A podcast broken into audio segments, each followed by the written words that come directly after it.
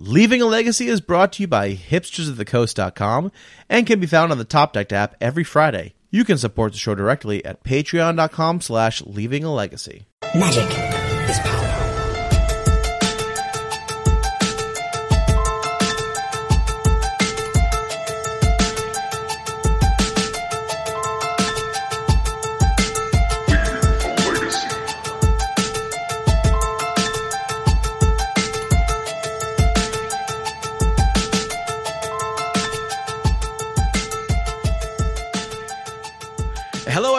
Welcome to another episode of Leaving a Legacy. My name is Patrick. I'm your legacy newbie. With me this week, as always, Mr. Jeremy. What's up, Jerry?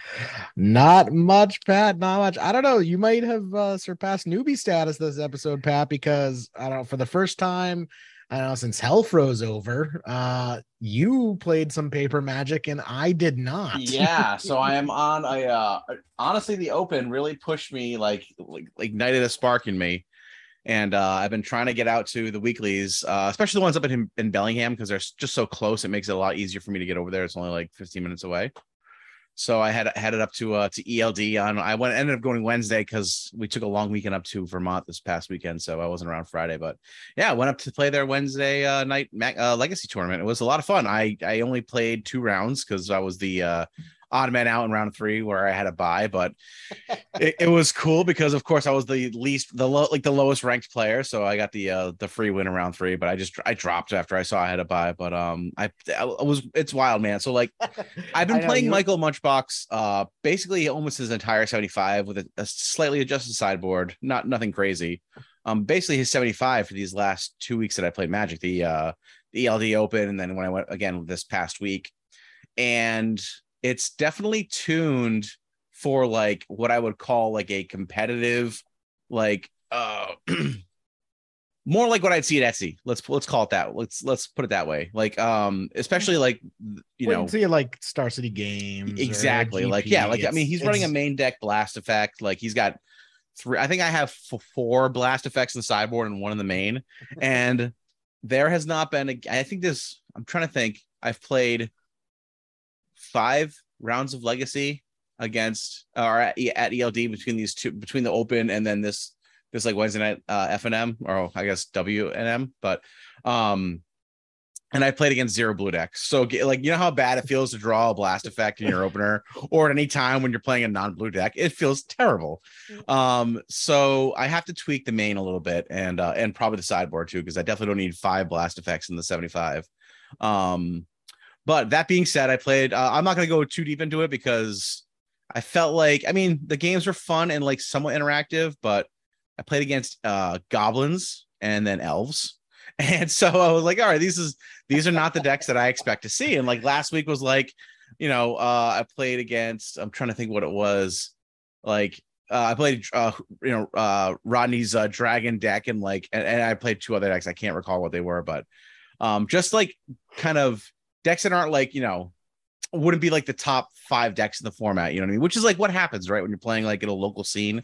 So I just have to adjust that 75 for the local scene. And I'm sure, I'm sure I'll get my my legs back under me. Um, but I think I, I think I'm officially one in four right now in my last five five games. And, and like you know, but but it's all good because honestly, I've been having a ton of fun playing. So it, um, it's it's funny, Pat, because you were sending to the group chat as you were playing, and you're just like, man, why do I have all these red blast effects? Just kill, just kill me now. Yeah, right. Uh, and Wilson from the Brainstorm show, who's in the group chat, just goes like, oh, easy, easy fix. Just add Painter Servant to your right. List.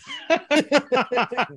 yeah, exactly. You can't argue yeah. with that. Can't no, he's not that. wrong. Definitely not wrong. Um, but unfortunately, that is that is not the way the way I want to build my blue red Delver deck. I, I, I think I'll keep the Painter Servants out for now, but I will keep that that that advice in mind. But um, but no, as always, like Eric runs a great shop down there. It's been really nice to, to play. I'm hoping to get up to uh to Etsy for uh for an F and M soon. Um, it just it's like I said, it's just tough, especially now. Like I got football season. Like I did football orientation with the boys tomorrow night, so um summer is ba- like my summer vacation's basically over starting next week because I go back to coaching and all that stuff. So but uh, I'll be able to find time to to squeeze in some games here and there. But uh, but how about you? You didn't play any Paper Legacy, right? No, I was all excited to uh, go play some Paper Legacy with our guest tonight, uh, down at Thatsy, but uh, uh, Wait, what? uh, gaming, etc. Sorry, gaming Etsy, not Thatsy. Different stores, too many stores floating around. But I was all set to go, but then uh, my girlfriend had to drop off some work keys at a sketchy part of town, so she asked me to go with her, and you know, I figured uh, probably going Jerry- with her would be better than uh, you know, sling slinging some cardboard. Yeah, for sure. Uh, I I just have to assume you were uh uh you were holding. I I, I would imagine like like this new Jerry. I just imagine you're you're like you're strapped like Fifty Cent, bro. Like I mean, Yep. yeah, I just I got uh, you know, my uh pocket sand. That's the that's- pocket sand. Yeah, yeah. pocket sand. I didn't and, realize uh, that they could make pocket sand with hollow points. That's pretty cool. yep. so I, I didn't get to play any uh, paper magic, but I did uh, play some magic online. You know, Okay. that kept me going. You should, are you playing legacy or are you just like playing drafts again? Yeah, so um, I have been doing sneak and show on Magic Online. I've been really uh, driving that home. It feels, I don't really necessarily think anything's changed in the meta or anything, um, but I'm I'm grinding out about you know three twos with it. So as long as I can stay profitable, I'm fine. I I still don't necessarily think it's great in the meta right now, but it's the deck I enjoy playing. So I'll just Right, keep- exactly. keep running that through some leagues. Yeah. And then, you know, it's the deck I have sleeved up in paper. So I figured, you know, hey, if I'm starting to play a lot more paper events now, I might as well, you know, get the reps in and, Mhm. you know, make sure I'm practiced with the deck still. Yeah, totally, totally. So, but yeah, I mean, hope I'm, I'm hoping the the meta starts to shift. You know, we start seeing, uh, you know, when the blue red delvers start saying that they shouldn't be running main deck red blasts anymore. You know, that's a good sign. That's a good Uh, sign. yeah, that, uh, like I mean, that's that's to me, that's just like there's just too much blue out there, and and it's nice because uh, non-blue. uh, well, no, no, no, sorry, if if if Blue Red Delver is playing Red Blast, there's there's too much blue out there, and the fact Oh, that like uh, it's not useful for me right now means that like things are probably equalizing a little bit. You know what I mean? in a the- good way. so pendulum swinging. Exactly. Yeah. And that's that's honestly what I want. Like I don't want to play Delver like mirror matches all the time. I mean, I like them, but like that's not what people want to play at C and Legacy. You know, that's the kind of the whole point of the format. So the fact that I played like so many diverse decks in the last few weeks has been really nice. It's just it's been hell on like trying to get back into the format because I'm like, you know, I'm starting with someone else's list and uh and it's not, you know, Yeah. it's for and- someone who's a better player than I am, straight up. So I need to like I need to get that crutch back and like and, and make it a little bit more my style. But it's Yeah. been it's been fun regardless. And I've, I've noticed too, I've been playing a lot more reanimator decks lately. And Uh-huh. like in for the 10 years that I've been playing Sneak and Show, whenever a reanimator starts to go on the upswing, it means like Sneak and Show is right on the hump behind it. Yes, yeah, yep.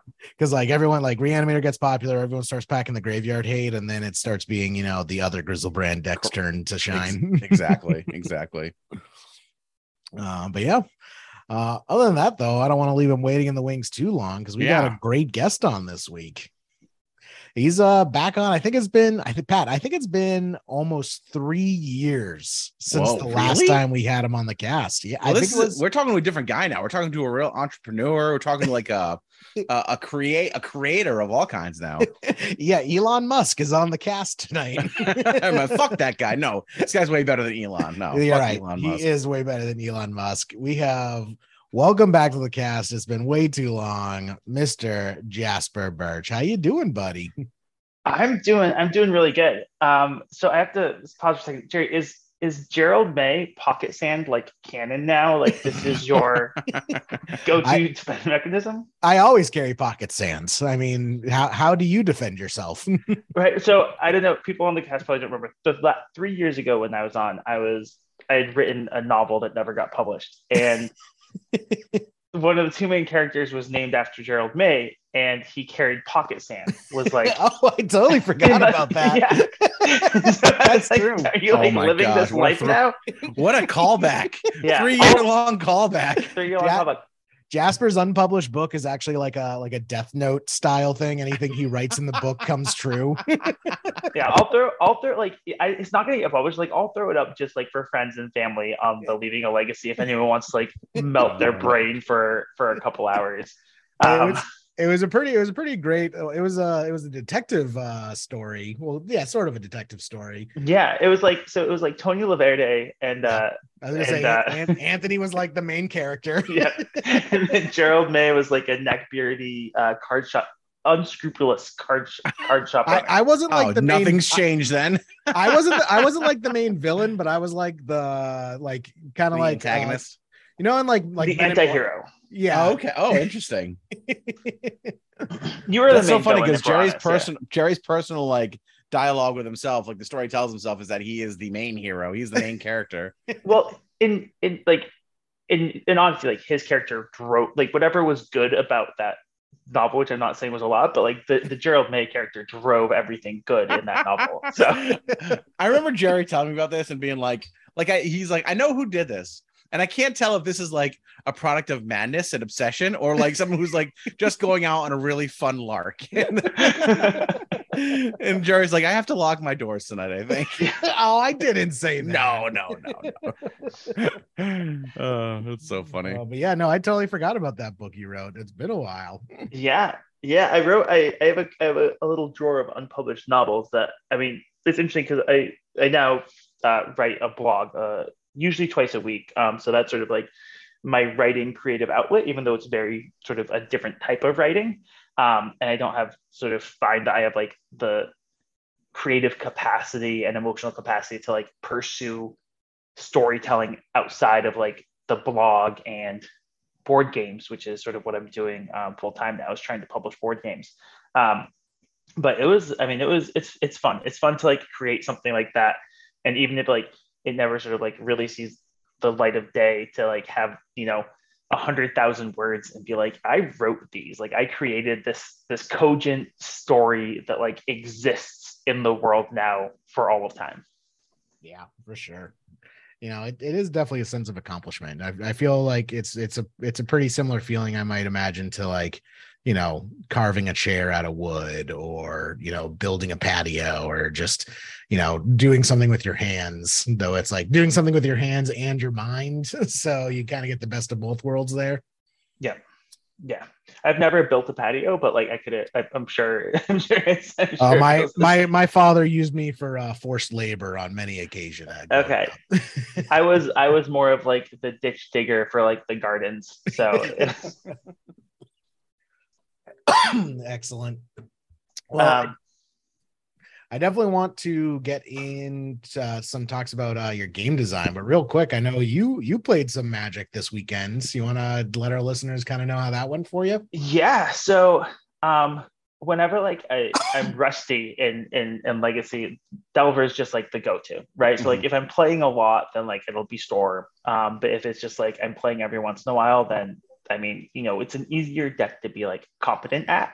Um, so I, I, I was like Pat, I was jamming the U Red Delver. Um, is it Delver? Um, you know, and, and it was fun. I didn't want to, I was mostly playing online. Um, so I jammed a decent amount of leagues online and like I hadn't played that much recently. So like I didn't want to buy meltdowns, which are like $40. Oh my you know? gosh. So it's like it's crazy Ridiculous. Like I have them in paper, but like it's like whenever you're playing online, you have you boot it back up and you're like, do I want to spend like a hundred bucks to like make my deck tier again? Um, Right. Right. And so like you know, Null Rod, but like that I was actually better. I played that that kitten deck a couple times, um, and Null Rod just like eats that thing alive. Yeah. So it's pretty fun to just like, which I feel like is probably why the meltdown is in there anyway. Um, but maybe people are afraid of bounce effects. Um, no so rod, was- Null Rod just feels great to slam it, and then you just you, then it's just like answer this, answer this card. You know what I mean? A Yeah. lot of, a lot of times they just don't they don't have the answer for that card, which is Null Rod. By the way, Jasper is like one of my all time favorite sideboard cards. Like I'm I'm actually looking at three of them sitting on my desk right now. It doesn't include the one or two copies that's in my side my current sideboard that's somewhere downstairs. So. Uh, yeah, big fan of that card. You don't have to convince me It- for sure. Its use has only gone up too. Like I I was surprised how often I was siding it in. Because like Yeah. I've had I've had Null Rod in my sideboard for a while now. Mhm. Like I had Null Rod in my GP Niagara, you know, list from Yep. like 2018. So it, Yep. it's been in my sideboard for a while. But I like I would maybe side it in against Storm, you know, something like that. But basically, ever since Urza Saga got printed, Yes. Null Rod is coming in like almost every game. It feels Well, it, like. it it's got and it's got like incidental hate against a lot against a few other decks too. So it's not just like you know it, it's not just the the kitten combo deck that it's got good. It, it's good. Against. There's just other decks where like you slam it like even death and taxes. You slam a Null Rod and like that puts a huge dent in their ability to uh, to pull off some of their game plan. You know what I mean? So it's it's it's it's it's a nice card to have in your sideboard. Yeah, I will It's I a will I will shame. die on that hill for sure. it is a shame it is reserved list though. No, it's not because I told a bunch of people in Niagara to pick up copies, and many people have thanked me for that uh, in, in, in the after effects of it. Wait, So is it? It's not. It's not reserve list, is it? yes, Yeah. it is. Yeah, it's reserved list. Yep. Oh wow! All right. Yeah, stupid, right? Like it's it's yeah. I don't even know I what didn't- they go for right now. They're probably they, they might even be a crisp hundo at this point. Yeah, last That's when wild. you were telling people at GP Niagara, I think they were only like 15 bucks or something. yeah, like they're right now. TCG player has them for seventy five. yeah. Did you guys see that a TCG player is buying Channel Fireball? Well, what? What? No. Yeah, yeah. I saw Wait. a headline today. That wow, that's news to me. I totally did not see that. Re- um, like outright? Apparently, yeah. Did, It's- uh, didn't they're buying them and like a, a some some other company. Did CFB unionize? Was that the co- or was that a different company? I I, I don't know. So, yeah, so I, I know one of the car like one of the car companies or is like going through a unionization effort, um, which is awesome. But um, yeah. Oh, interest. That's interesting, huh? Okay. You know, I've I've heard from a lot of like store owners and things like that that like TCG has way more money than than you'd think. I mean, it's dude. Spread businesses make bank, right? Like, yeah, it's like you just don't you don't have to do any like inventory or anything else yourself. You're just Well, they have stuff, don't they? They carry their they carry some stuff. but uh, but I mean that's not really how they make their money. They make their money co- connecting people. Like, Gotcha.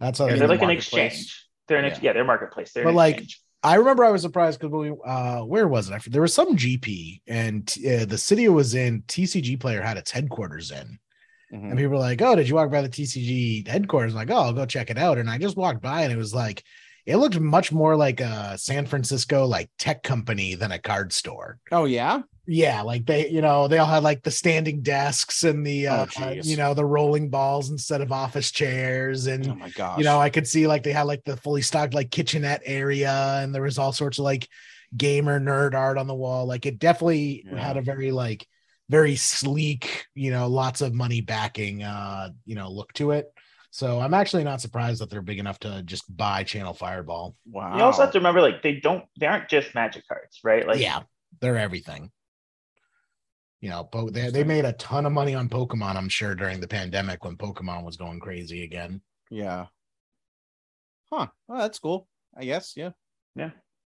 I mean, it, it, I mean, it, it makes sense, right? Like, they like Channel Fireball. Like, I don't know if they how much they care about Channel Fireball's like, um, sort of like storefront, but like, it is very good. You know, Channel Fireball is very good at marketing and is very good at like getting eyes on, um, who they are, right? Like, and people buy Channel Fireball even when they're not the cheapest in town, just because like they like the content creators over there. Right.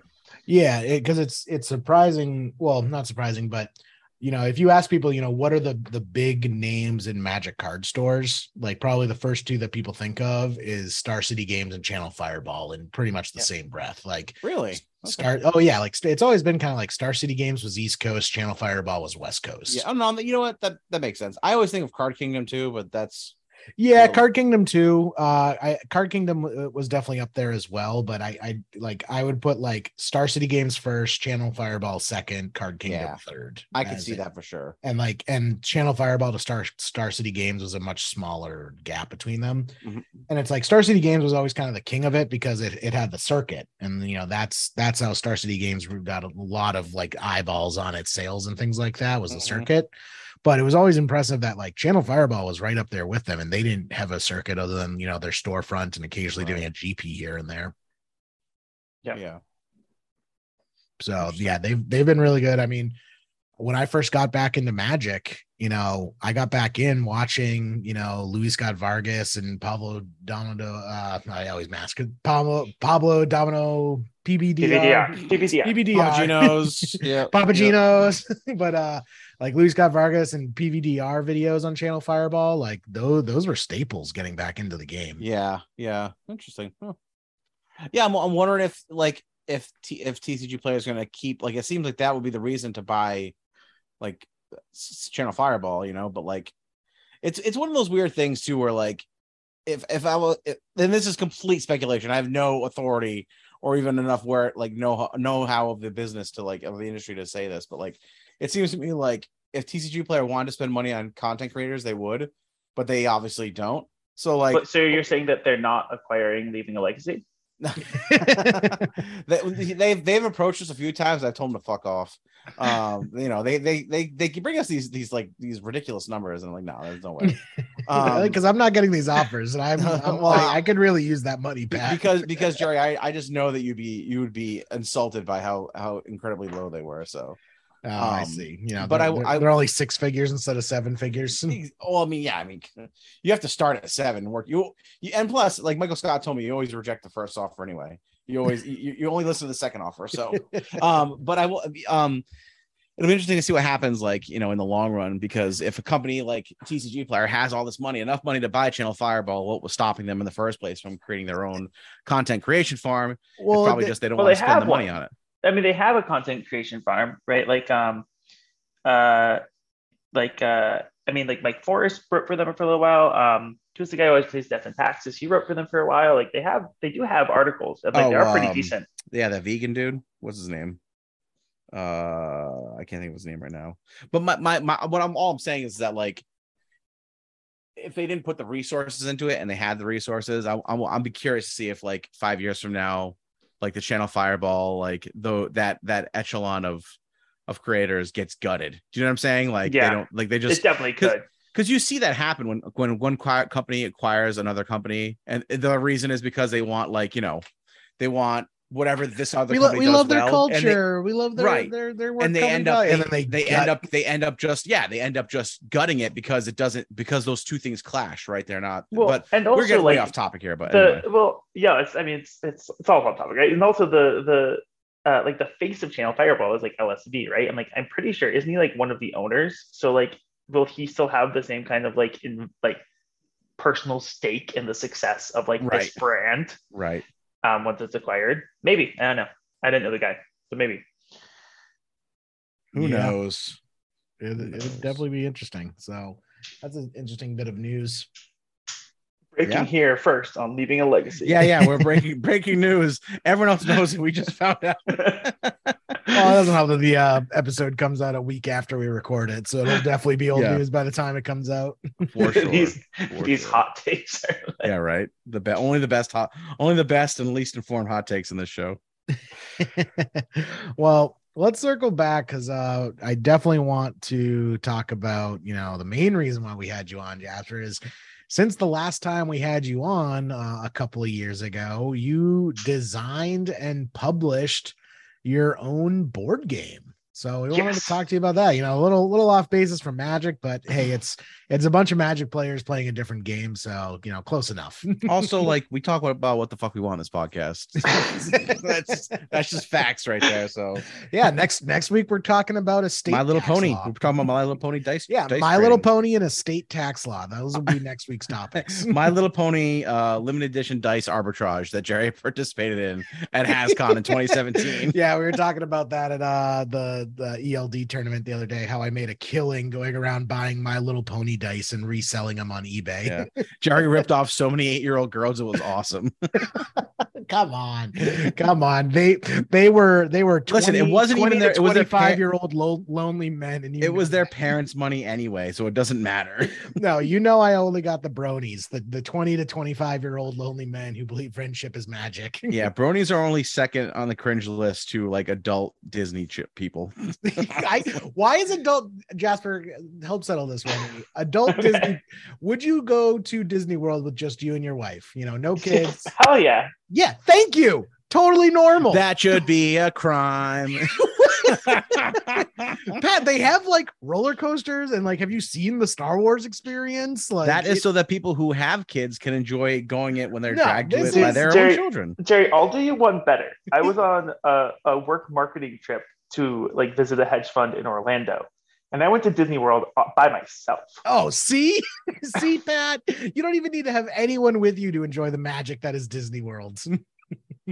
I have so many emotions I right do, now. I, though I do feel like I do feel like adult in like Epcot much more acceptable than like adult in Magic Kingdom on their well, own. that okay, that that's kind of what I'm referring to. Like people who get all bricked up to see like a guy dressed up as uh, Mickey Mouse is like is a little bit of a little bit of a it's a it's what we call a red flag.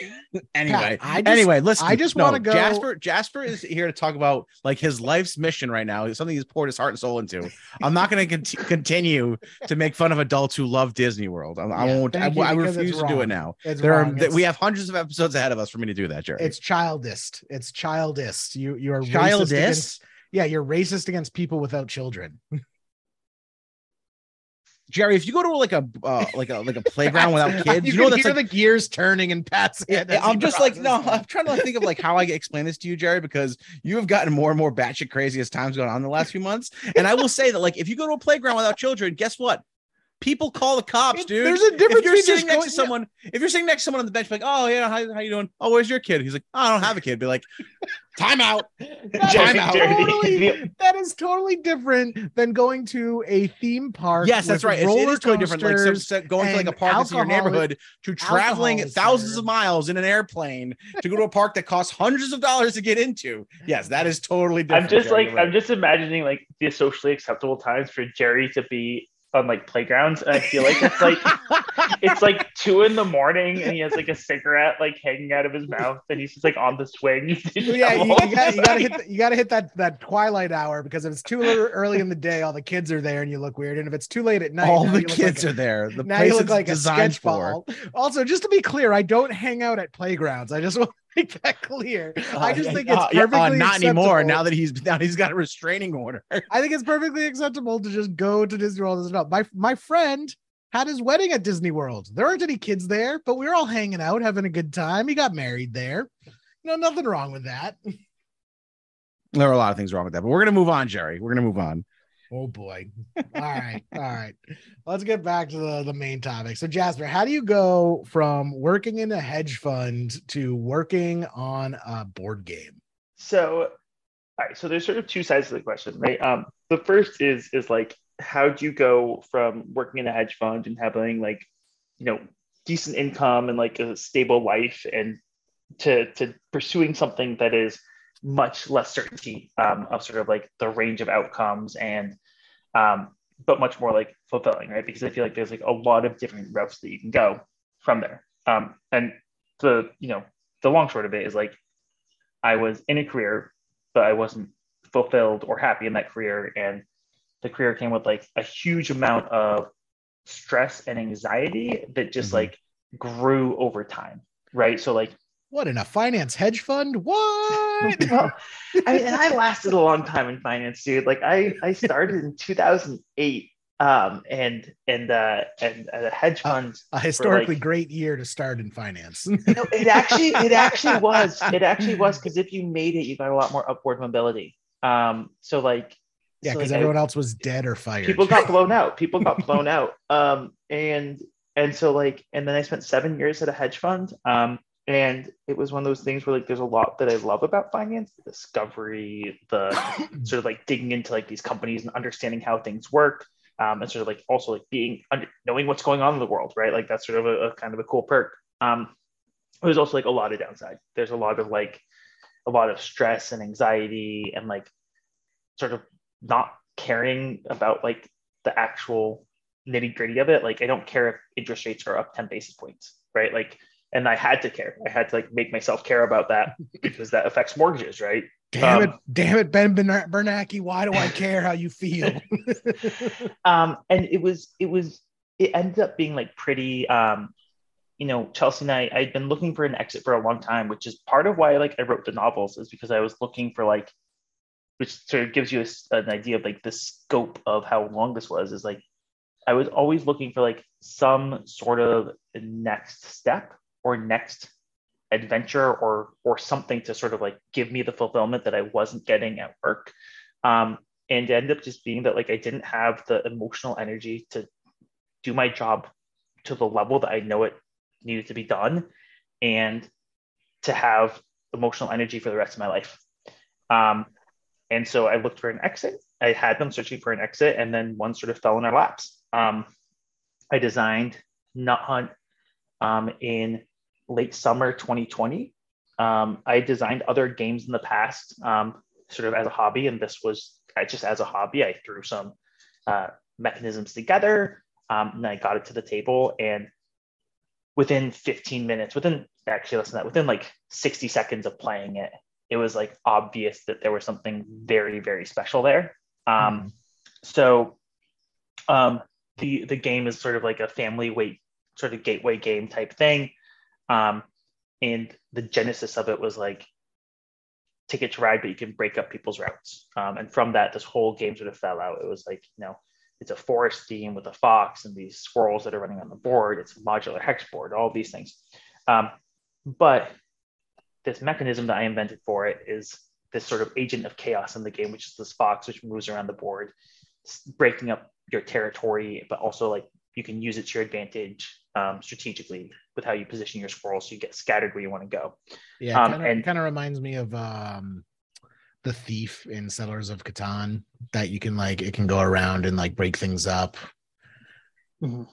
Yeah, it's um, it I think I think optically it, it looks like that um a, a bit because it is a hex board and it is this this guy this object in the middle of these squares these square these these hexes.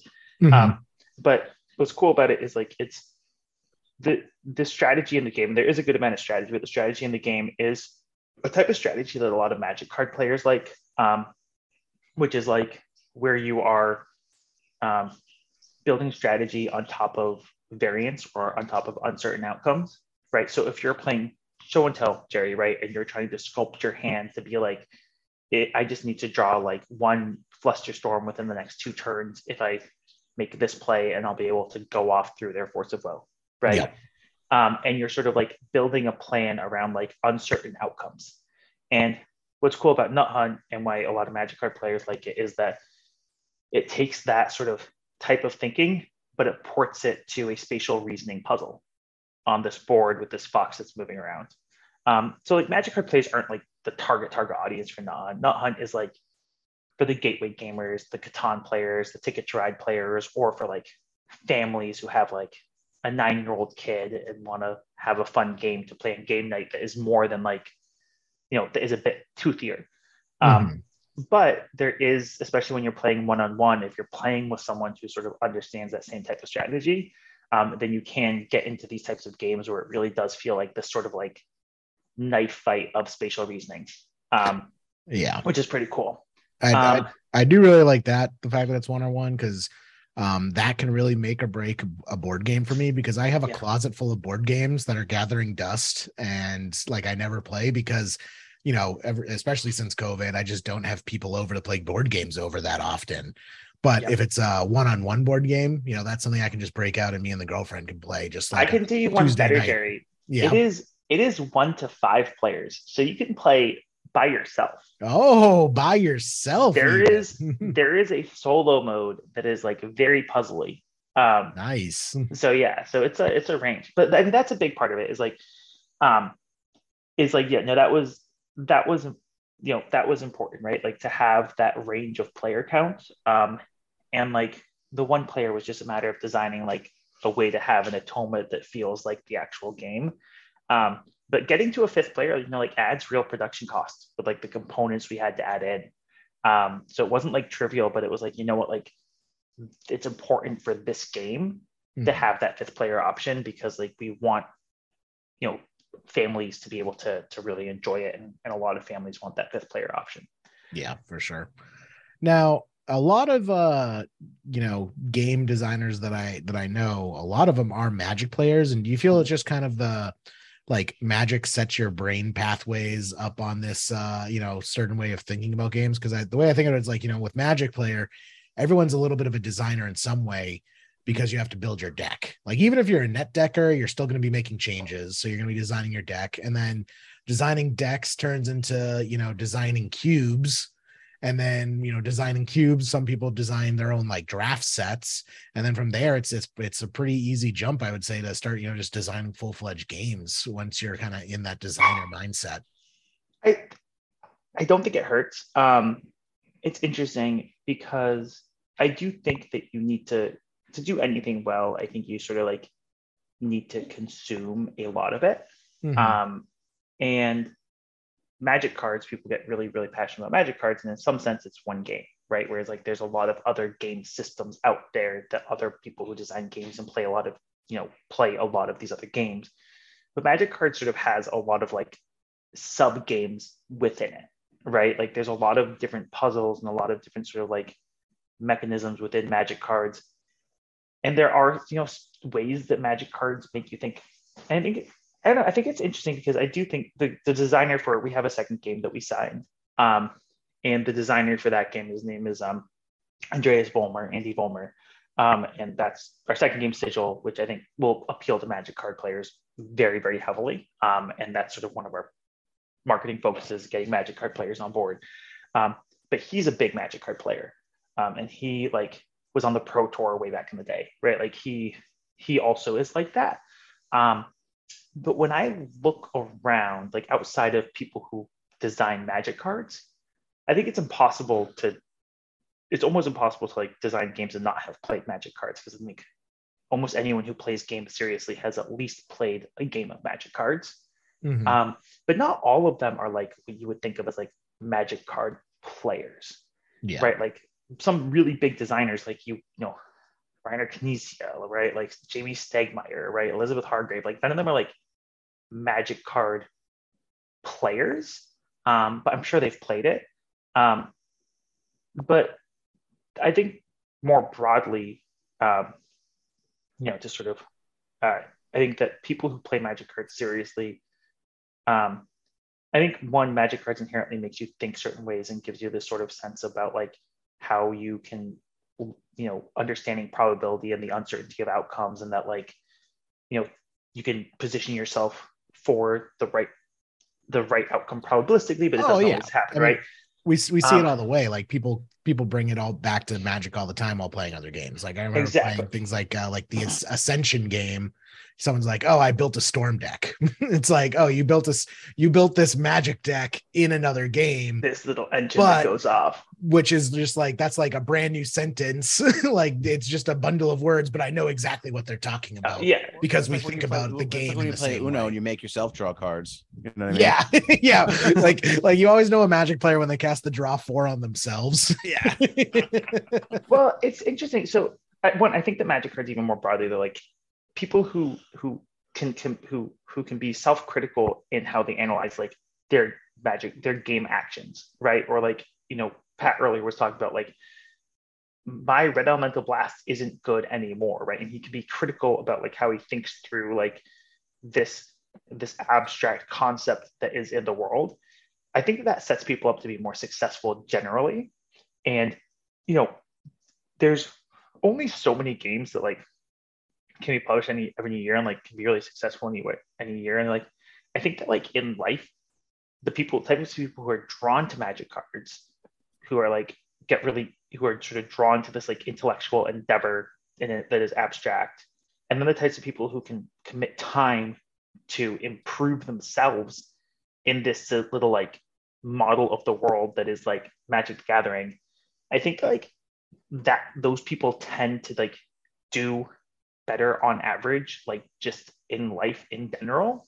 Um, so that like you'll often see their names like like high, you know, like on things that they've created or like you know they're they're like it's maybe it's just like selection bias and that like all the successful people I know play magic cards or most of them not all of them but like a good number of them um but like it seems that way like it seems like magic mm. cards that not only what it does to us but like the types of people who are drawn to it like that it really is this sort of like covariant to like other types of skills and endeavors that you'll pursue in life mm-hmm. Mm-hmm. Especially leaving a legacy listeners. Perfect. Um, yeah, I mean, it, it, it's definitely a lot to think about. I mean, I guess that's why we play these games in the first place. Is you know we want to think about these things. You know, think critically want... about them, right? Right. Like, that's the fun. Exactly. That's the fun. Like you, you can play, you can play a lot of different kinds of games and never really think back about how you can play it better because there's so many things that are left to chance. You know what I mean? Like in a lot of games, like some, some things are just completely randomly generated via like say dice rolls or whatever the case is. Whereas in like yeah. Magic, like it's it's a game where you can get better every single time you play, or at least in the aggregate, you know. and it, I think Magic rewards that kind of a brain that works that way. You know what I mean? Yeah, and I, I think people are you know naturally seek that out in other games too. Like, do you feel like how would you how would you describe Nut Hunt? Would you say it's like a game that's you know easy to learn, tough to master, or would you say it's like you know yeah stealing I mean, the taglines that are have been made famous over the years? yeah, I mean, I think it's cliche. I think like the, that's the the cliche saying. Um, so yeah, so high level. So so Nut Hunt uh, is it's about 10 minutes to teach it. Um, if someone plays a ton of games, you know, I've taught it in like three or four minutes, right? Like I, we, we can teach it pretty quick, but it's about 10 minutes to teach. And then it's about, you know, say half hour, 40 minutes to play. Your first play might be like 45 minutes. So like, it's not like super heavyweight game. It's really like this, this game that you can get in there.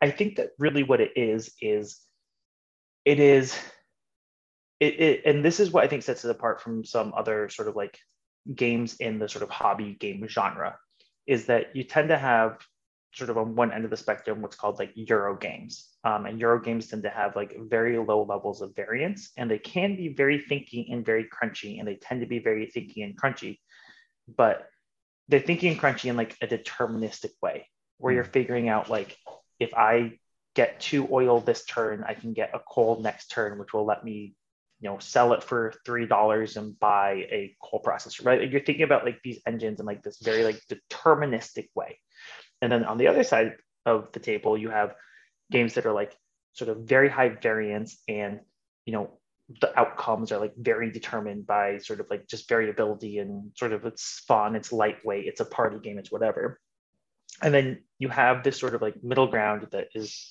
a little bit more nuanced where it is really there is a depth of strategy, but it's strategy layered on top of uncertainty. And so to play perfectly, right? Like to play perfectly is like almost impossible, right? Like, and it could, you know, you could spend tons and tons of time to try and figure out like the perfect play patterns.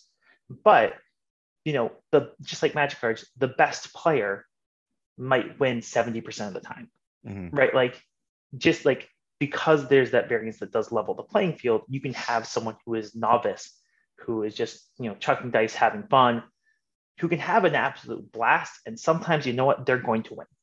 Um, and like that's kind of magical. Um, and I think that when we talk about game, when in my seat, so listeners, I publish board games now. Um, that's my job now. And in my seat, when I look at board games, I think it's very important that we think about like what kind of player is going to be drawn to this because mm. different players have different motivating factors, right? The mm-hmm. Tron player has different motivating factors than, you know, the the control player than the red aggro player than the person who builds a fairies deck because they like fairies and not because it's a good deck right like it, you have different players have different motivating factors and how and not only sort of like tactical strategy like strategic depth, but like how that strategic depth is applied very like the preference for that varies. Hmm. greatly from player to player. And some players they they don't want like they want to think because they're playing a game we don't play a game we don't want to think but they don't want to have like those crunchy moments. And other players just want those crunchy moments and some players love a lot of variance and some players hate variance and so I think it's an interesting question, Jerry, because like that cliche of like easy to learn, tough to master is like sort of a call sign for a very specific type of game, which is, you know, I think the it's misused. That that that sort of like phrasing is, is sometimes really misused and misapplied to games that like mm-hmm. aren't easy to learn a lot of times. It's sort of like really hard to learn it's, games. It's easy, to, easy learn. to, learn. It's easy to learn if you have a PhD and hard to exactly. like they say that, but like um, that's interesting because you do have these these psychographics, right? Which is like, you know, if you think about even the magic cards, the spikes and the Johnnies are very different motivating factors. And I think that that sort of phrasing is a call sign to some sort of psychographic profile. And Nut Hunt is a psychographic profile that I think ideal gamer for it is either like families or like someone who who wants to think and have like and sort of have like make their brain work, but doesn't want it to be like a super dry experience. Like you like fun, you like a little chaos, and you like your strategy, but you like your strategy in the way that a poker player likes their strategy and likes going all in when they have a draw, right? Like that's the type of nut hunt gamer is someone who enjoys the sort of like enjoys strategy and enjoys variance. And that's sort of like our target in terms of like gamers. And then it's also because there's the level playing field of variance, like it's also very approachable for like families where like you don't have to play perfectly to like have a shot at like mm. taking home the taking home the cake. Mm-hmm. Gotcha. Actually, speaking of, we probably should have mentioned this earlier. You know, what what is the win condition of Nut Hunt? Like, how, okay. does, how does one win the game? So yeah, so in gaming terms, it's a connections game. Um, so what that means is you are trying to connect places on the board and you score points if you achieve those, right? So in the game, you're placing squirrels on the board, building squirrel nests, which are, are your anchors, and you have secret objectives that you're trying to achieve, which connect different territories on this board.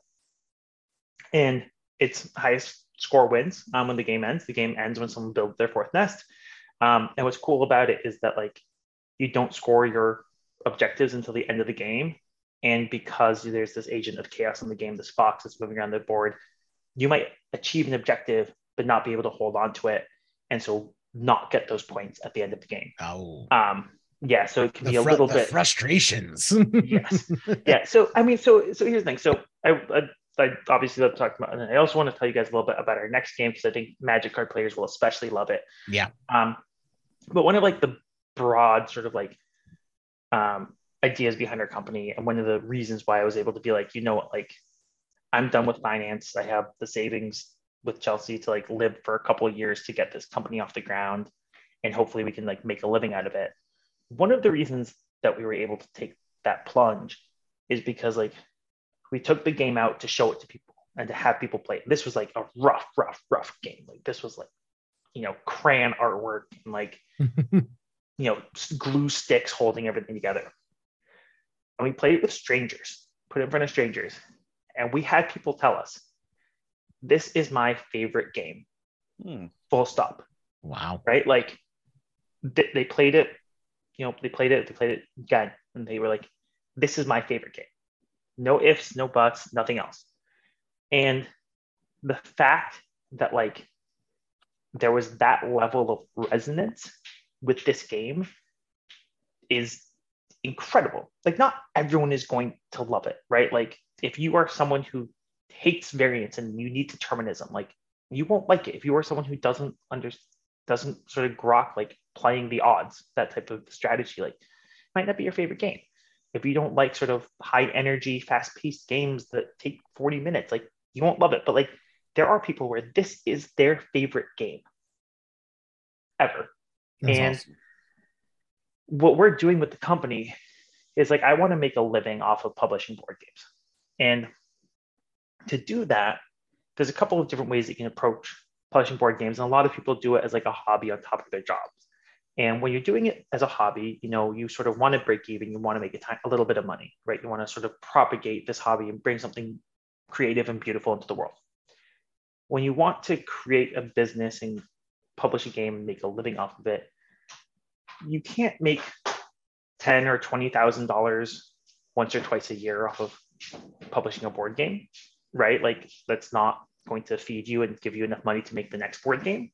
Um, so you have to position yourself where you are sort of like buying optionality, where you are getting the games that like maybe they're sort of hard to get them to to find the perfect people for them, and you're investing a lot of money in the illustration. You're getting the best graphic designer you can get.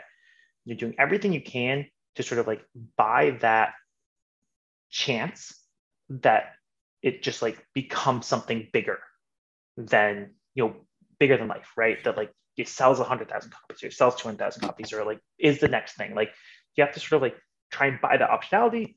And then eventually, you know, you'll be a big enough company where like you, you don't need, you know, like your standard releases, you have enough of an audience that like they're bringing in enough, you know, enough sort of repeat customer revenue that maybe it's not the same sort of business model. But at least at first, like our first, our first like three or four games, like we're trying to do something to like position them so like we can create like one of these could just like be a wildfire and be, you know, be awesome, right? So, so that's our strategy with it, um, and that's why we sort of had the confidence with Nut Hunt.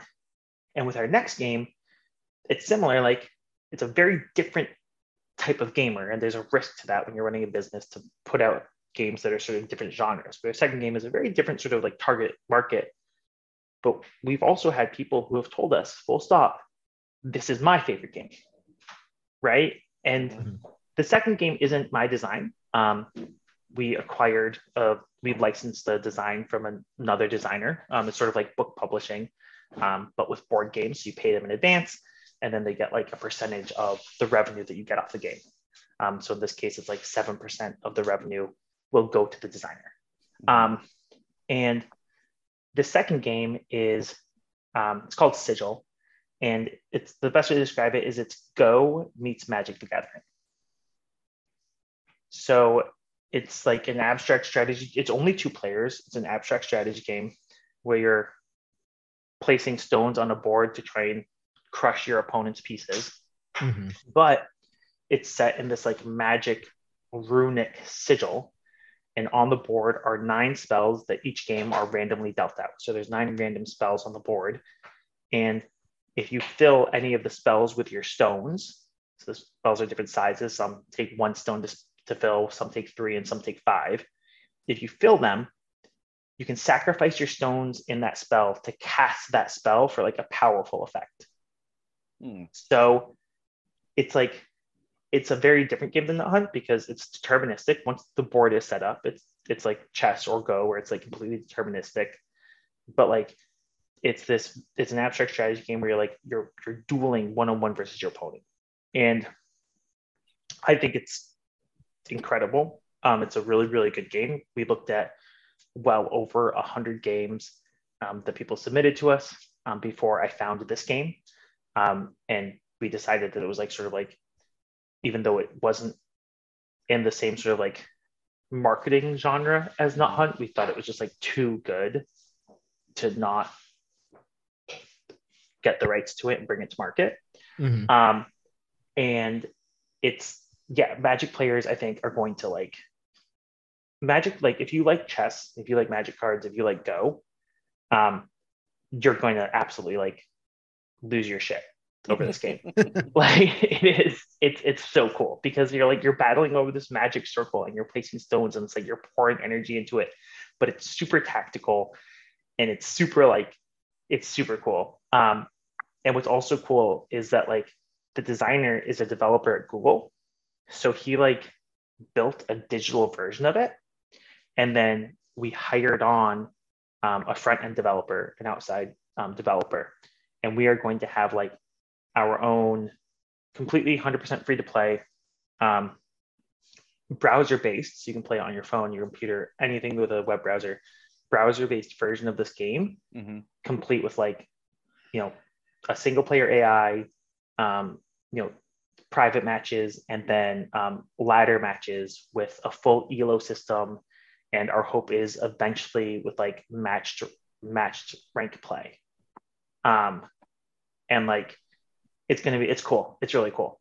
Um, and I think like your listeners are gonna really love it. And I like in the in the LAL group, Facebook group, I'll throw out when we when we go to beta with the digital platform, I'll throw something in there so people can like get on board and try it out. Um, yeah. But I think people really like it. That's awesome. Now uh, you released you released Nut Hunt on um on Kickstarter, right? Yeah. Yeah. If people wanted to buy a version of the game now, obviously the Kickstarter is over, I would think, right? So yeah, so you can. Um, so not like this instant you can't. So um right now, this week, I'm deciding how many units to print. Um, so for anyone listening, um, Kickstarter is sort of a, a pre-sale platform for for anything, and for we're using it as a pre-sale platform for board games. And a big benefit of it is um, one, you know, you get to uh, you know it's a pre-sale, um, and it helps us like gauge demand for the game at least mm-hmm. in like mm-hmm. that first print run. Um, so right now I'm deciding between printing like 2,500 and 3,000 units. Gotcha. Um, and for context, uh, we sold 1,232, uh, or we had 1,232 backers in the Kickstarter. When you factor in like retail stores that reached out to us and like different pledge levels, mm-hmm. we sold about like 14 or 1,500 games. Okay. Right. So we've sold about 14 or 1,500, and I'm going to print either a thousand or 1,500 more than that. Mm-hmm. Um, and we'll do like a limited late pledge window um, where people can sort of like buy the game at the Kickstarter price um, and sort of get all the Kickstarter benefits um, ahead of time. And then once the game sort of like fulfills, so um, on the Kickstarter, we say that you'll have it by the end of March. Realistically, you'll probably have it a little bit earlier. Um, mm-hmm. I'm sort of getting it accelerating the manufacturing process. Um, so uh, once the game is like out in the wild, you know, the hope is, you know, we'll sell some more games to retail stores ahead of time and have a little bit more out there, but hopefully we'll have like 500 or thousand still mm-hmm. in stock to sort of sell at a higher price than what the Kickstarter offered, right? Because you're coming in later. Um, but yeah, the, the hope is that like this game will be available forever. Um, but it's a matter of like selling these excess games yep. and then figuring out like how we want to keep on bringing it to market. Gotcha. Um, and I'm going to tangent for a second because I think this is interesting for your listeners. So, um, typically, a, a, very typical strategy for indie board game publishers um, is to use a Kickstarter. You know, you build up sort of it's a good call to action. It's some you get some marketing. It sort of helps you build a, an audience and get a game out to the world. Oftentimes, an indie publisher will, you know, not make a lot of money on that first Kickstarter because you have a lot of sort of like sunk costs into mm-hmm. bringing a game to market. Um, and then the hope is is that like after you sell the excess games that you print, that there's more demand for your game. And then you have sort of two options.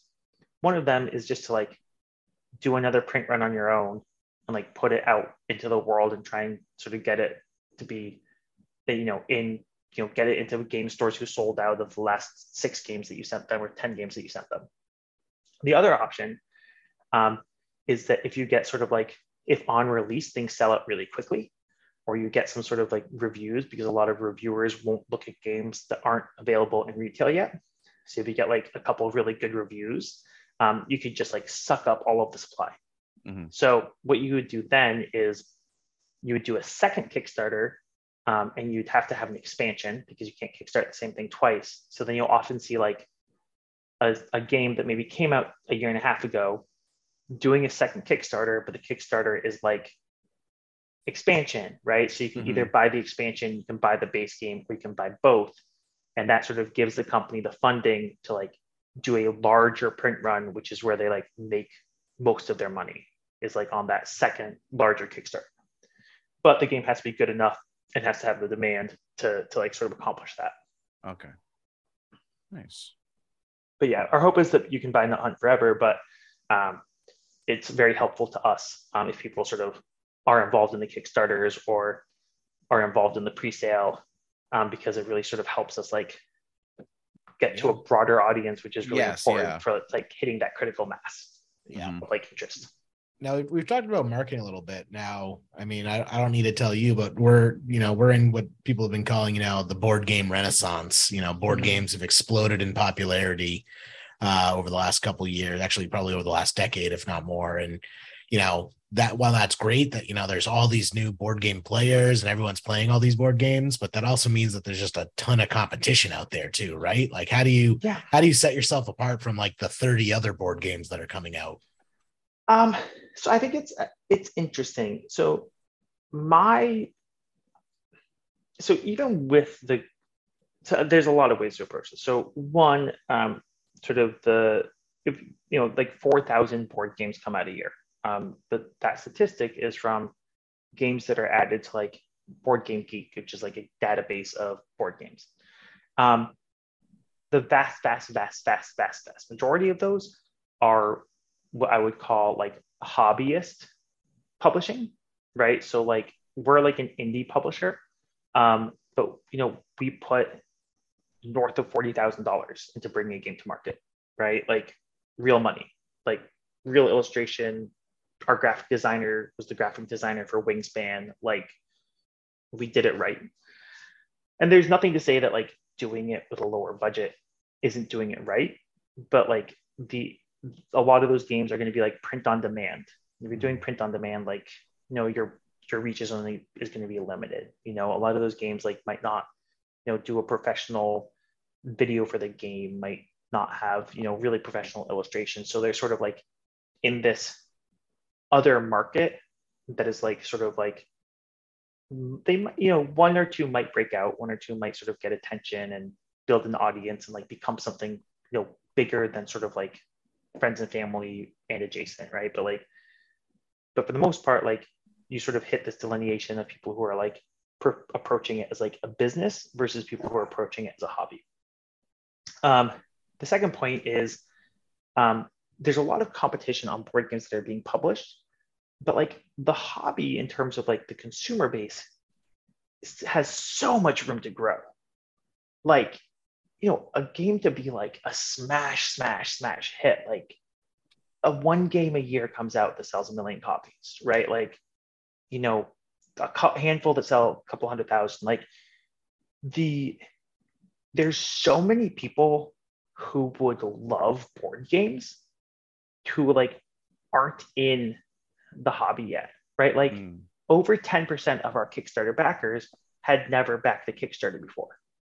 Right? Like that's not a crazy number, but that means like we brought 10 10% of our backers, right? We brought 120 people into this ecosystem who had never been a part of this ecosystem before.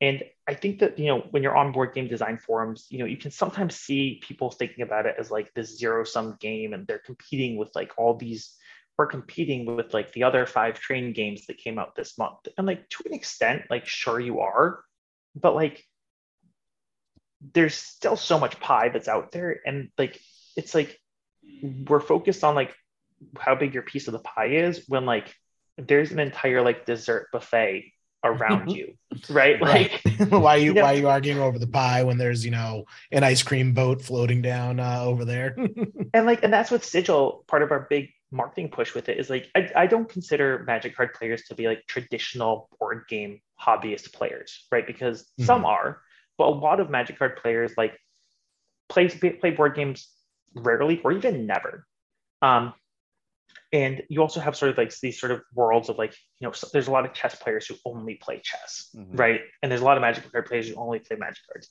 um, sigil a lot of our marketing push is sort of tapping into these um, nascent audiences nascent in terms of board game interest right? Not in terms of like they're in a developed market but in terms of tapping into these sort of like audiences who love abstract love dueling games love like that one-on-one like and also like not like it you know there's all sorts of different types of dueling games now like not like we're not talking about like first person shooter we're talking about like the sort of analog like dueling games and trying to sort of like we're not we're not going after like the people who are playing the train games. You know, some of those people will love Sigil and will come on naturally, but like we are targeting an audience that is like more defined and also like much, much, much larger.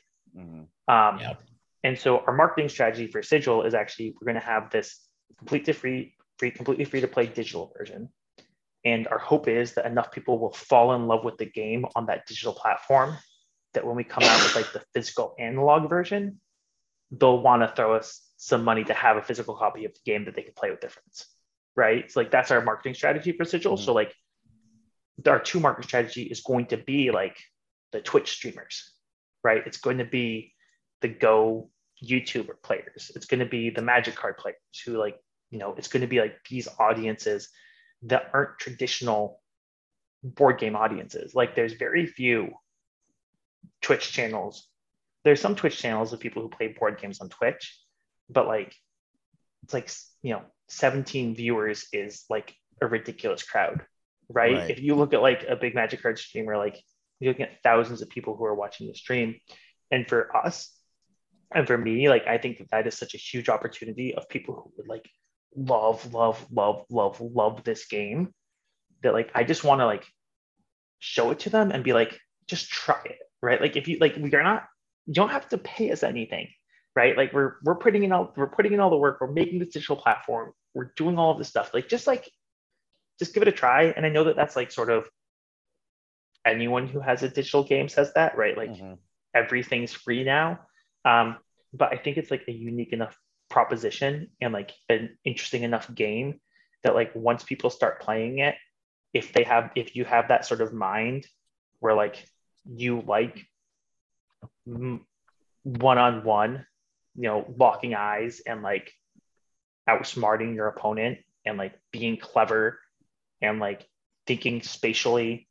And if you like that, there's a reasonable chance that this will be the your favorite game that you've ever played Mhm. right and so like we just need to figure out how to get to that critical mass where we can hit that tipping point where instead of us going out and saying hey try this it's the people who have already tried it who are going out to their friends and saying Yeah. hey try this Try this. Yeah. yeah i, Makes a I lot of sense. remember i remember being at a gp and i was just like sitting there like in between matches whatever not doing anything and Reuben Bresler uh if people remember uh that magic personality was just coming down the the hallway and he just looks at me and just goes hey are you doing anything right now i'm like no he goes here i want to teach you this game that i just learned and he took out he took out this game called Codenames Oh, I love that game. which is a super fun game to play. And he just sat down and he's like, Here, let's I'm gonna teach you how to play and let's play this game. And it's like, I feel that's like the fan you're looking for, where they're like 100% they're so excited about playing this game that they just want to teach anyone that they can corner how to play just so they'll have another person to play with. Mhm. And code games is a great example. Like so many people have come to board gaming through a game like Codenames, right? Like Codenames is one of these games that like instead of like, you know, I don't know how what the designer thought of it when they made it, but like it's it's a very non-traditional game. Like I don't think I like at that point in my life, I don't think I'd ever played a game like that that it's just like there's no actual board. It's just a bunch of you know pieces of paper that we lay down onto the ground and we pick the papers up and put them back down and you know it's it's it's not what you would think of as a traditional board game. Mhm. Yeah. yeah. But sorry, I, I interrupted you as far as No, like a good I think I think that that's an awesome example though because I think that that is an example of like the games that are the most successful are the games that break out of this like fighting over the same pie right? Mm-hmm. And it might not be have been like the designer's intention when they designed it because i think when you design a game you just want to design something that like is really resonant and really amazing.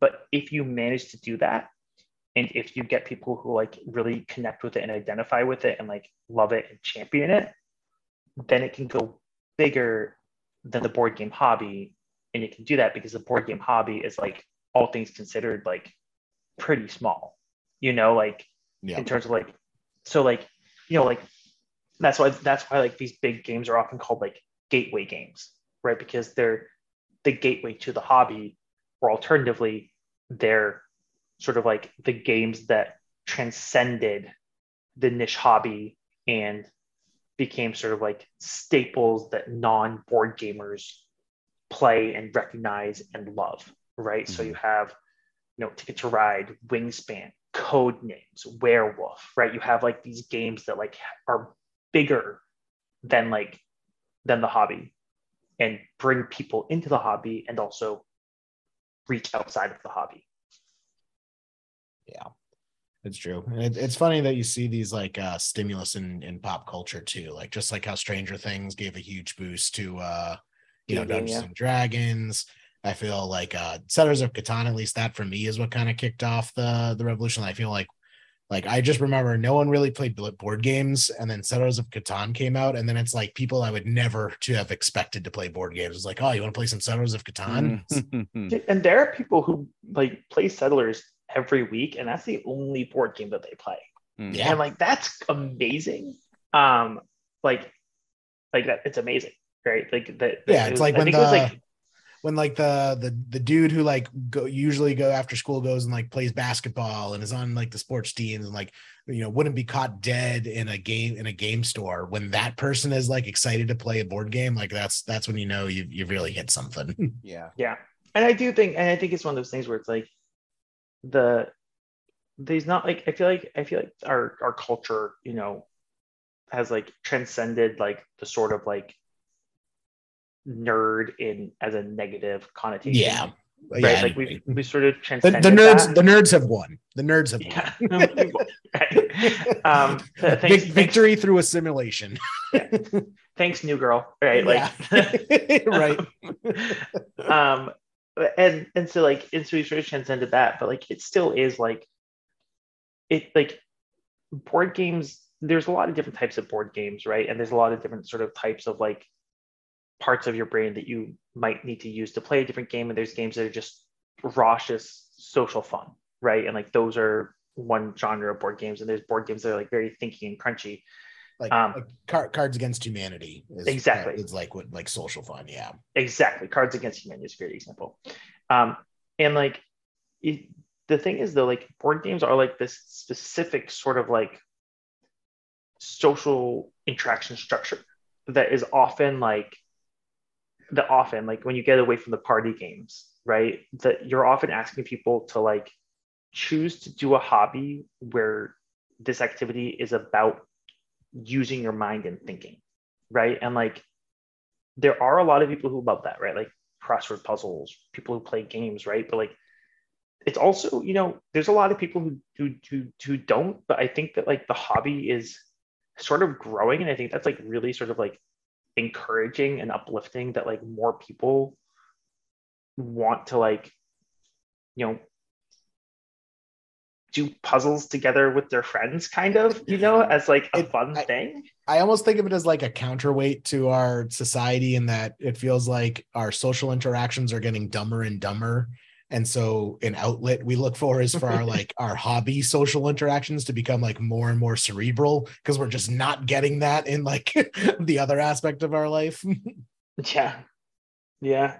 It's it's cool though. And magic cards is you know like think about it like i don't know like tens of millions of people probably play magic cards. And you know like i think i saw a quote like 20 million people globally like play magic cards. I don't know like how frequently but like that's kind of wild right? Mm-hmm. that there's like we're we're all sitting down to get like sitting down together and we're like we're the rules uptake for magic card and this is what's wild especially for ma- magic that's astounding about magic card success um, magic cards is the antithesis of like easy to learn yeah it is right? super like, hard to learn it is so hard to learn but it's just still so resonant and so much fun and like the type of thinking that it has is so cool. And what it also has going for it, which I think is very hard to do in a game, and there's very few that, that have this, is like, is that you can play it how you want to play it and still have fun, right? You can explore self-expression through the actual game.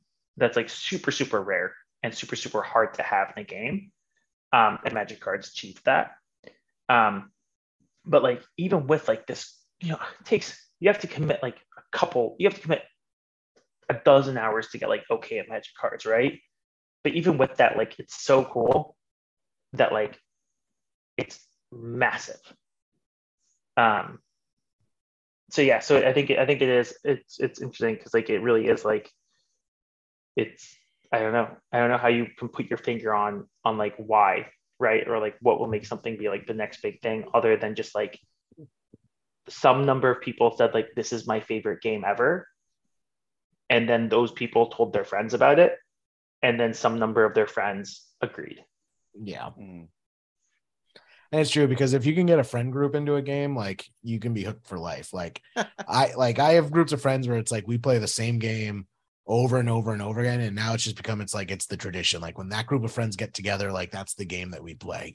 Mm-hmm. what game well, I I mean, this isn't a board game, but I feel one of the biggest ones for me personally is uh, like League of Legends. Like. I hate I hate League of Legends. I hate that game so much. But I play that game at least once a week because it's the game all my college friends play. And even though we all hate it equally together, we all play it because it's our excuse to hang out with each other. And like I have other groups of friends where it's like Catan is that game. Like playing yep. Catan is our, our excuse to get together. Uh, the other one uh, is uh, uh, Hill House, uh, which Haunting is of Hill Yeah. Yeah. Haunting of Hill House. That's another fun game that I get together with some friends with to play. So like it, it's almost like the game is the excuse to be the hangout session. Mm. Yeah. Makes sense.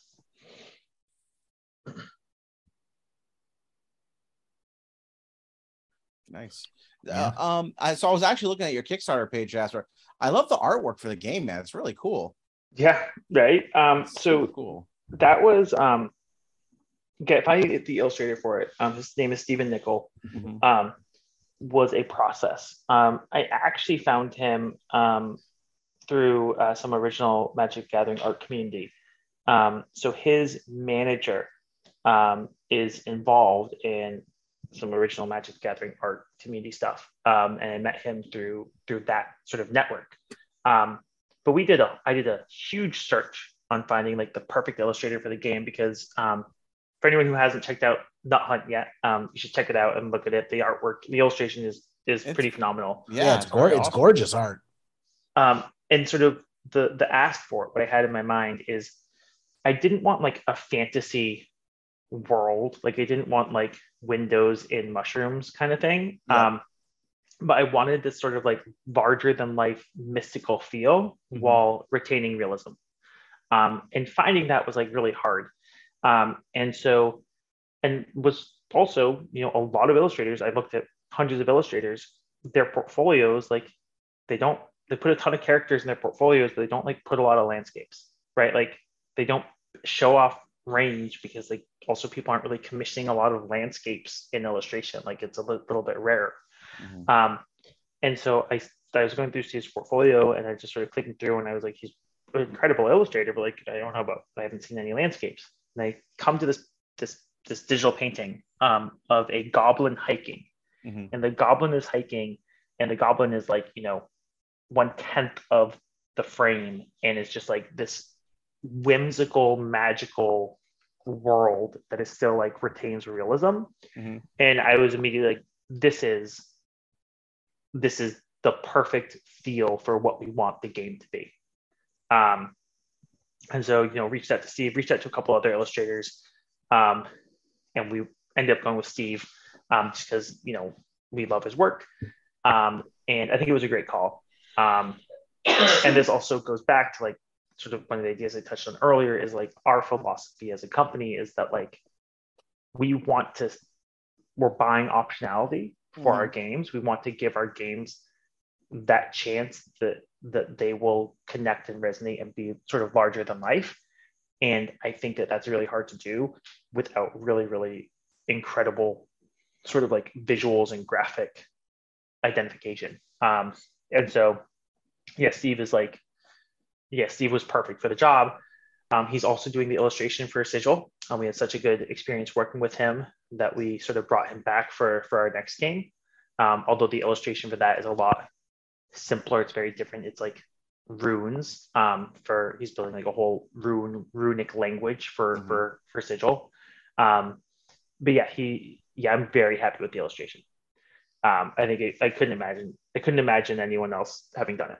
Yeah, yeah, that's awesome. Yeah, I really I really like the art uh, that I saw on the Kickstarter. You guys should put you guys should put the illustration on your next like art critique uh, oh, episode. That, that's Just oh, like yeah. randomly throw in like a nut hunt. Um, one of the yeah, we the should throw some some nut hunt art in for like uh, the next art critique. That's a good idea.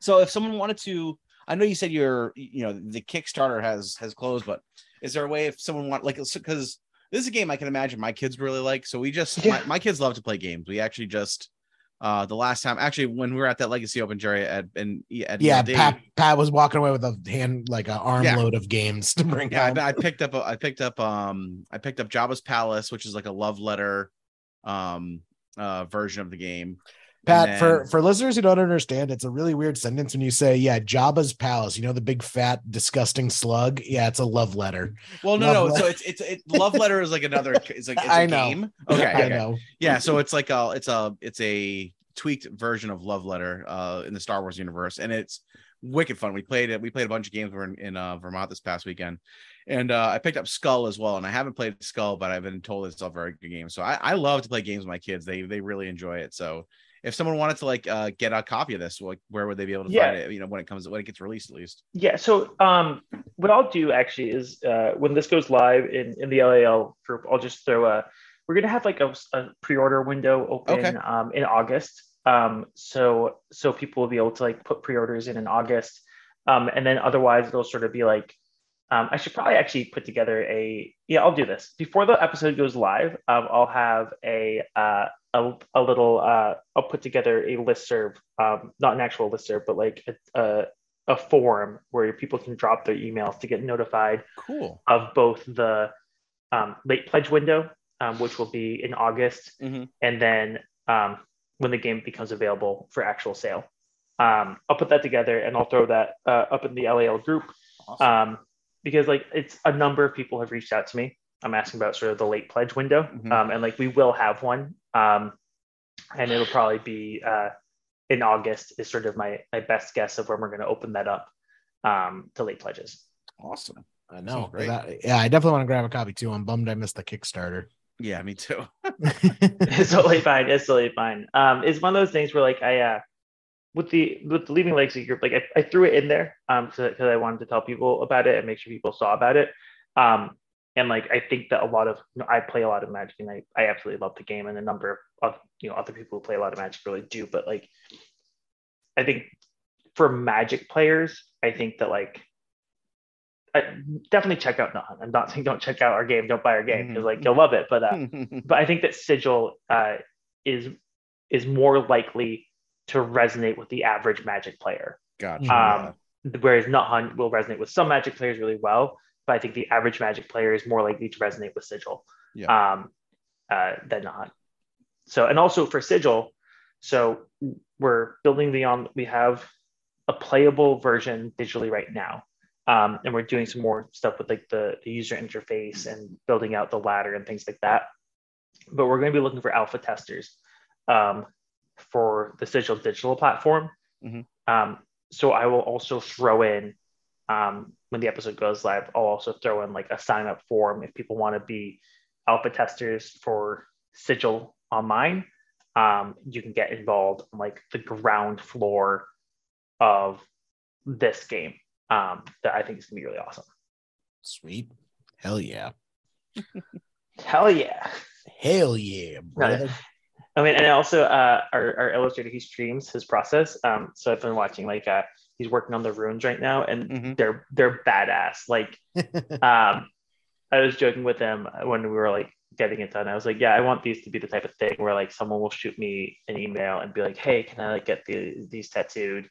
and he was like jasper like no one's going to email you they're just going to do it and like, you know like they're not going to ask permission it's like all right like that's fine i don't care um like like if they love it enough to do that then like then like um then go for it I mean, that's a pretty big honor to, you know, design something that's so important to someone that they want to permanently inscribe it onto their body. I mean, that's my hope, dude. Right? I mean, like, I have a yeah. magic card tattoo. Um, right? Like I, I, know a lot of people with magic card tattoos, but so yeah, I mean it's totally totally realistic for that to happen. I mean, people get people get passionate about this sort of stuff. Yeah, mine is um mine's that one with the, just the two eyes in the in the darkness, right? Like what's the mm. next thing? Um but uh my, mine's Elves of Elves of Deep Shadow, the Jet the Jesper Force version. Yeah. Um yeah, um which I think is badass. Um yeah no i it's like i mean and that's the thing like i mean who knows like i, I feel like um it's it's hard like talking about talking about like sort of what like my vision is for these games because like i don't want to come off as like um I don't know, like ego, like I don't know what the right word is, but like you know, because like there's a whole range of outcomes of what of what it could be, but like I really do think that there's like a reasonable outcome, like a reasonably likely outcome that like this game is huge, right? Like, I don't know how big that percentage. It's I'm not saying it's like the most likely outcome, but I think mm-hmm. like that it has enough really good, really interesting, really unique, and really like exciting things going for it. Um, that there's like a an outcome that's not like unreasonable. That like it's just like everyone knows what sigil is, right? Or like mm-hmm. everyone knows what not is. That's just like that these are like ubiquitous sort of household sort of like genre defining games. Mm-hmm. Um, and like, again, like Sigil, I didn't design Sigil, right? Like I looked at 150 games that got submitted to us, right? Like I looked at all of these games trying to find like a game that like would work in our catalog. Mm-hmm. And like Sigil isn't even sort of like in the wheelhouse of what like my original plan was like we're going to do sort of two to four player, half an hour long games. Like we want it to sort of be uh because there's a lot of benefits to marketing to a same audience, right? Because you have your audience and they get your first game and they really like it. And then some portion of those people will want your next game. And having that base of people who want your next game is a really good way to build momentum for that second game. Right. And so there's there's some real strength when you're building a business like this of having sort of like a similar um, market segment that you're targeting, a similar sort of like genre of game. Mm-hmm. And Sigil isn't the same genre as Nut Hunt. And we looked at a ton of games and like it it's in, it's like I couldn't pass it off. You know, mm-hmm. like we needed we needed this game. So like the world needs this game. Um, is sort of how I actually honestly feel about it. Nice. Um, and so like I'm really excited. Um, I'm really really like, and it's probably going to kickstart in like February. Is sort of like our soft our soft target date. A lot has to like happen before then. Things have to be the stars have to align um, before we do that because we're not going to mm-hmm. do it too early. Um, that's sort of my hope. And my hope is that like just all fall and winter, it's like we're playing Sigil online and like grinding up the ladder and like mm-hmm. just people are getting excited about it. That's awesome. Yeah, I, am excited to see what it does for sure. Yeah, yeah, yeah. Awesome. Well, and you can be involved on the ground floor. Get in, get in, get in Sigil online. You can be like, I love it. You can learn all the it, all the sweet tactics it's fun. It's fun to me too that you're like right out of the gate starting with a, a digital version of the game. Like I feel going digital is like a whole nother level because now you need like software developers. and... We got oh my god. So um, the designer Andy, um, he's a developer at Google, right? And yeah, you know, yeah, you said that. He's yeah. and so like you know in the contract it's like if we uh, monetize a digital version, he gets you know uh, the thirty percent is, is how it's in the contract, but you know he he is but we're not monetizing it. That's not our plan right? Our plan is completely free. People will fall in love with it and then want the analog game. Um, and so he is incentivized like he does get a percentage of our revenue off the base game. Um, but also like it's a passion project for him. Like he has been working on this game for 15 years and he wants it to be out in the world. Mm-hmm. and so he is putting in huge amounts of time to make this game amazing and to create the digital backend now some of his expertise isn't in um, he doesn't front end front end implementation isn't his expertise. So we decided that so front end is everything from like the user interface to like the animations to like making sure that if you resize your browser things are in the right place mm-hmm. right? Like that's all front end. So we needed a front end dev. So i put up i write a blog twice a week. Um, i put up on the blog that we're looking for a front end dev. This is what the project is blah blah, blah a couple people, you know, reached out to me. Um, one of them is this is this gentleman Matt who lives in Australia. Um, I, you know, sent Matt's information along to Andy. Andy gets back to me. He's like, "This is one of like the top five people in the world at what he does." Wow. I'm like, wow. uh, but uh, okay. Um, all right. Uh, so we do a call with Matt, uh, explain sort of the project to him, and you know, as I've been talking about, was sort of like the philosophy around the game. Like, I want the best people involved. Um, so I'm like, look, Matt, like, you know, we're a board game company, like we're not made out of money, but like we really want you on board. And like whatever sort of number you give me, if it's not like egregious, um, like, you know, we'd love to sort of we'll, we'll do our best to make it work. So I'm I can't say the actual number they gave us on the podcast, but like it's probably like a fifth of what he should be charging us. And he's charging us a little because like he's been following the story of the company He's been reading my blog that I put out every other week. He is a backer of Nut Hunt and loves the game, and he wants to be involved in one of our projects. And he doesn't want to like not be respected as a professional and not charge anything, but like he doesn't. He he wants to be involved in it, and that's you know, and like so he's he's just essentially like helping out, right? Like, which is like mind blowing. So we have like this person yeah. who's like incredible at what he's doing, who just like because you know I write the blog and I'm out there in these communities and I'm engaged, like he just wants to be a part of the project. Um, and so like it's hard, like you know, it's two guys who are doing it in their spare time, right? Like it's not like they're working as a full-time dev at Pine Island. So it's not mm-hmm. like it's mm-hmm. gonna be like a crazy digital platform or anything, right? It's gonna be functional and look pretty good right? Like that's sort of mm-hmm. the goal. It's not going to be like over the top in really any way. Um, but yeah, we have like these two incredibly smart, incredibly talented people, one of whom designed the game and so wanted to do it, and the other one who like is is a supporter and a fan of the company and wanted to be involved in one of our projects. That's awesome. Yeah, that is awesome. that's that's always a huge advantage when someone just is interested for the sake of doing it. Yeah, that's great so i'm really excited. Uh, like it's it's also like yeah i'm really excited. And like again like it's two people who are working on it in their spare time so it's not going to be like crazy but like they're very talented people. Um, and like it'll be functional and the gameplay. Like the gameplay is what's so amazing about this. It's not like flashy animations that mm-hmm. makes this game amazing. What makes it amazing is that like you like the type of puzzle that it is and this sort of like one-on-one sort of like battle.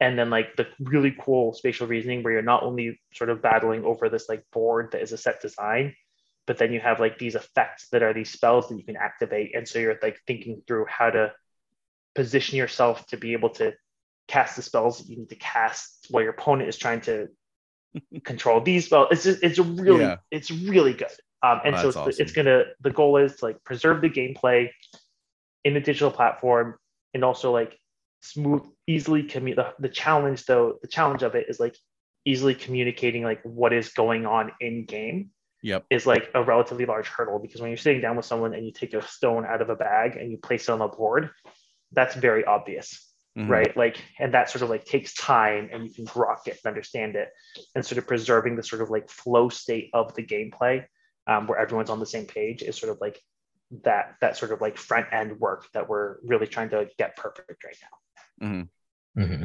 Nice. Cool. Awesome. Yeah. Well, uh, anything else uh, you wanted to talk about the game or game design in general before we kind of start wrapping it up?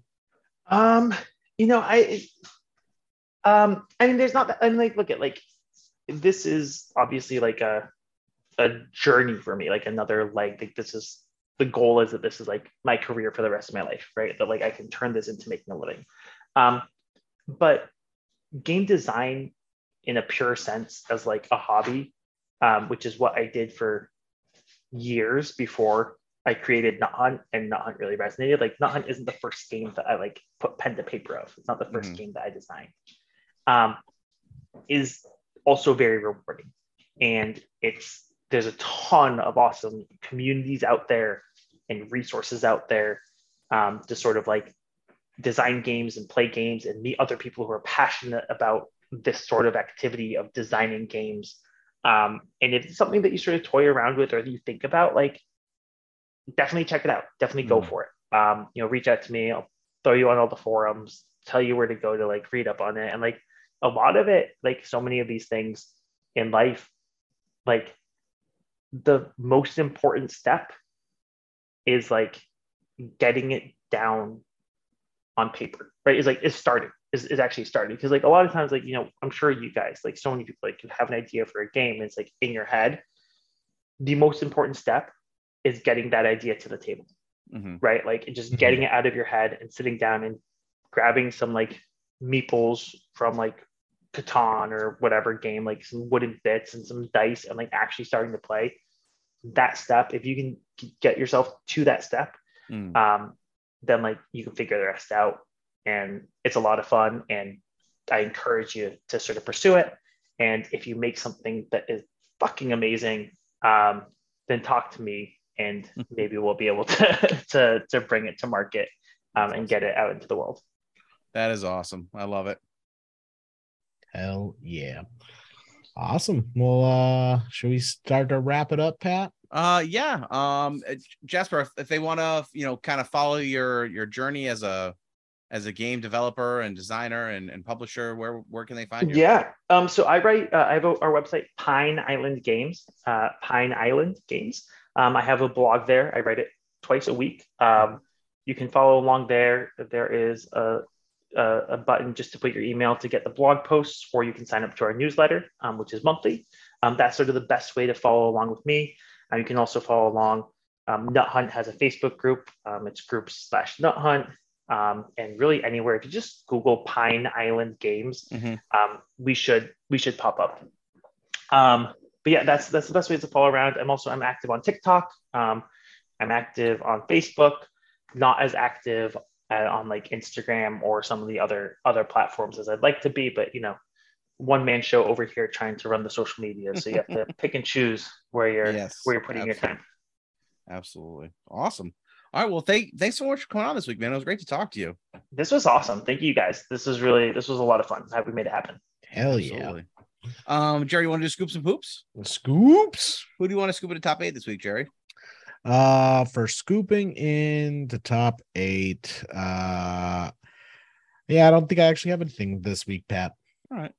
Uh, how about you, Jasper? You want to scoop anyone in the top eight this week? Yeah. Um. Oh man, there's so many people who are like on my mind who have sort of helped us out through through all of this process. Um. But, you know, I'm going to scoop you guys in. Uh, I'm going to scoop you guys in. It's it's really cool um, when you have sort of like I know that like sort of the legacy magic is like really niched down, um, but it's really cool like thinking back that like I was on this like three years ago for like another sort of like endeavor.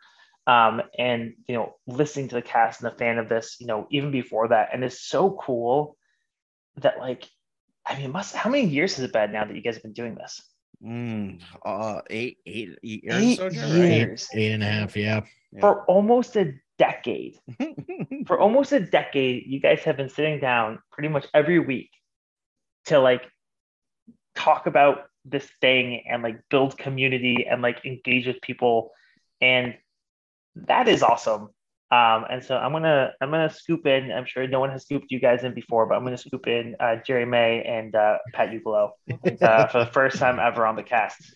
Ah, finally in top eight. Jerry. How's it feel? It's it's pretty great, pretty great. um, I'm gonna scoop in the state of Vermont. Uh, the kids and I, the wife, and some of uh, and our our uh, my brother, his wife, and their kids. We went up to this uh, unbelievable cabin that uh, her friend owns and uh, it's on like 10 acres on the, in the in the mountains in in Rochester, Vermont. We had just uh like a like this crazy like dream lake weekend. It was unbelievable. It was just beautiful weather, like just great nights, like you know, fires out, like overlooking the mountains, and uh it was just it was unreal. It was so much fun. So shout out to the state of Vermont. It was a great time. Hell yeah. and did not did not get pulled over by the notorious Vermont State Troopers on the highway, so that was good too. Did you? Did are you bring notorious? Me... What's that? Well, are they? Are they? Super, oh. super troopers. Yeah, uh, for sure. Okay, like okay. for for sure that like on the highway, they are they are big on highway patrol. That's for sure. They like any any speeding. They them they were they were out there, but not for me. So that's good. I'll take that. Uh, Pat, did you bring me back uh, some heady topper? Uh, I don't know what that is. What is that? Is that a marijuana thing? No, it's a delicious beer that people will, uh, you know, murder people over just to get their hands on. Oh yeah, yeah. My brother actually might have had a bunch of that. I'm not sure though. It sounds familiar. Murder? I'm not a beer guy, so uh, it's not my thing. Your brother murders people for beer? no, no, no, no. I had a bunch of those, those that beer, I guess, because that sounds familiar. But maybe I, I could be misremembering the weekend, but I see. I just stuck to high noons, you know. There you go. All right, well, awesome. High noons and white claws. Uh, yeah. Do you guys still do poops? Is it poops time? Oh, we do. Yeah, we, we can do some yeah, poops. Can. You got some squeeze one in, sure. Uh, um, how about how about the the price of gas these days? How how's that for for an yeah. old man? yeah, that's a, that's a pretty big poop. Only mowing my lawn every other week with these gas prices. I I just mow my lawn with a pair of scissors these days. I don't have a lawn. I don't have a lawn. oh man. Awesome. Well, I think that wraps it up. Thanks so Sweet. much, Jasper, for coming. You know, it's been too long since we caught up with you, so definitely got to get you on again some uh, soon. You know, let us know when Sigil's ready, and uh, you know, we can't wait to play it. Yeah, awesome. Thanks, you guys so much. Absolutely. Awesome. All right. Well, thanks everyone for hanging out. We'll catch you all next week. Bye.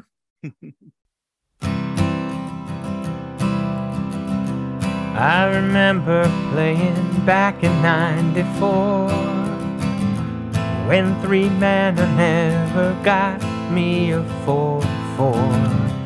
I remember playing back in 94 before Storm, before the Grizzle Brands and Neo I remember playing back in 95, battling the ivory tower with my Black Vise. I remember playing back in 95 when the only force of will was the one we had inside. You say we've come so far, I say where we going. So many planeswalkers, the stained glass ceiling's broken. Gold plated diamond cards, still our wallets open. Take me back to 94. I remember playing in March of 96 trading that moon and green ward for a chromium. I remember playing in March of 96 when my local game store still sold packs of legends they were only $10 a pack back then, which seemed like an awful lot to me at a time because I was a kid and I didn't make any money. So I had to beg my mom to buy me one, and finally she did. And I was really hoping that I would open an Elder Dragon Legend, but instead I opened a Tempest Efreet. But I learned to love that Tempest Efreet, and I put that Tempest Efreet into every single deck that I made, but I was too scared to use its ability because I couldn't bear the thought of losing my Tempest Efreet. That's what it meant to play Magic back then. We had a real emotional connection to the cards. Not like these kids today with their fancy Twitter accounts and their sideboard guides and their arena tournaments. Back in my day, when we would open a pack of cards, it was magical. We didn't know what we were gonna get. Now it's all ones and zeros. I opened a $5 card. I'll trade you for your $7 card, or you're gonna have to give me two extra dollars of value. No! Back in my day when we traded for a card, it was because we liked it. I traded two dual lands for a minion of Leshrac. Have you seen the picture on that card? You say we've come so far, I still say where we going. So many planeswalkers, the stained glass ceiling's broken. Gold plated diamond cards, still our wallets open. Back to 94.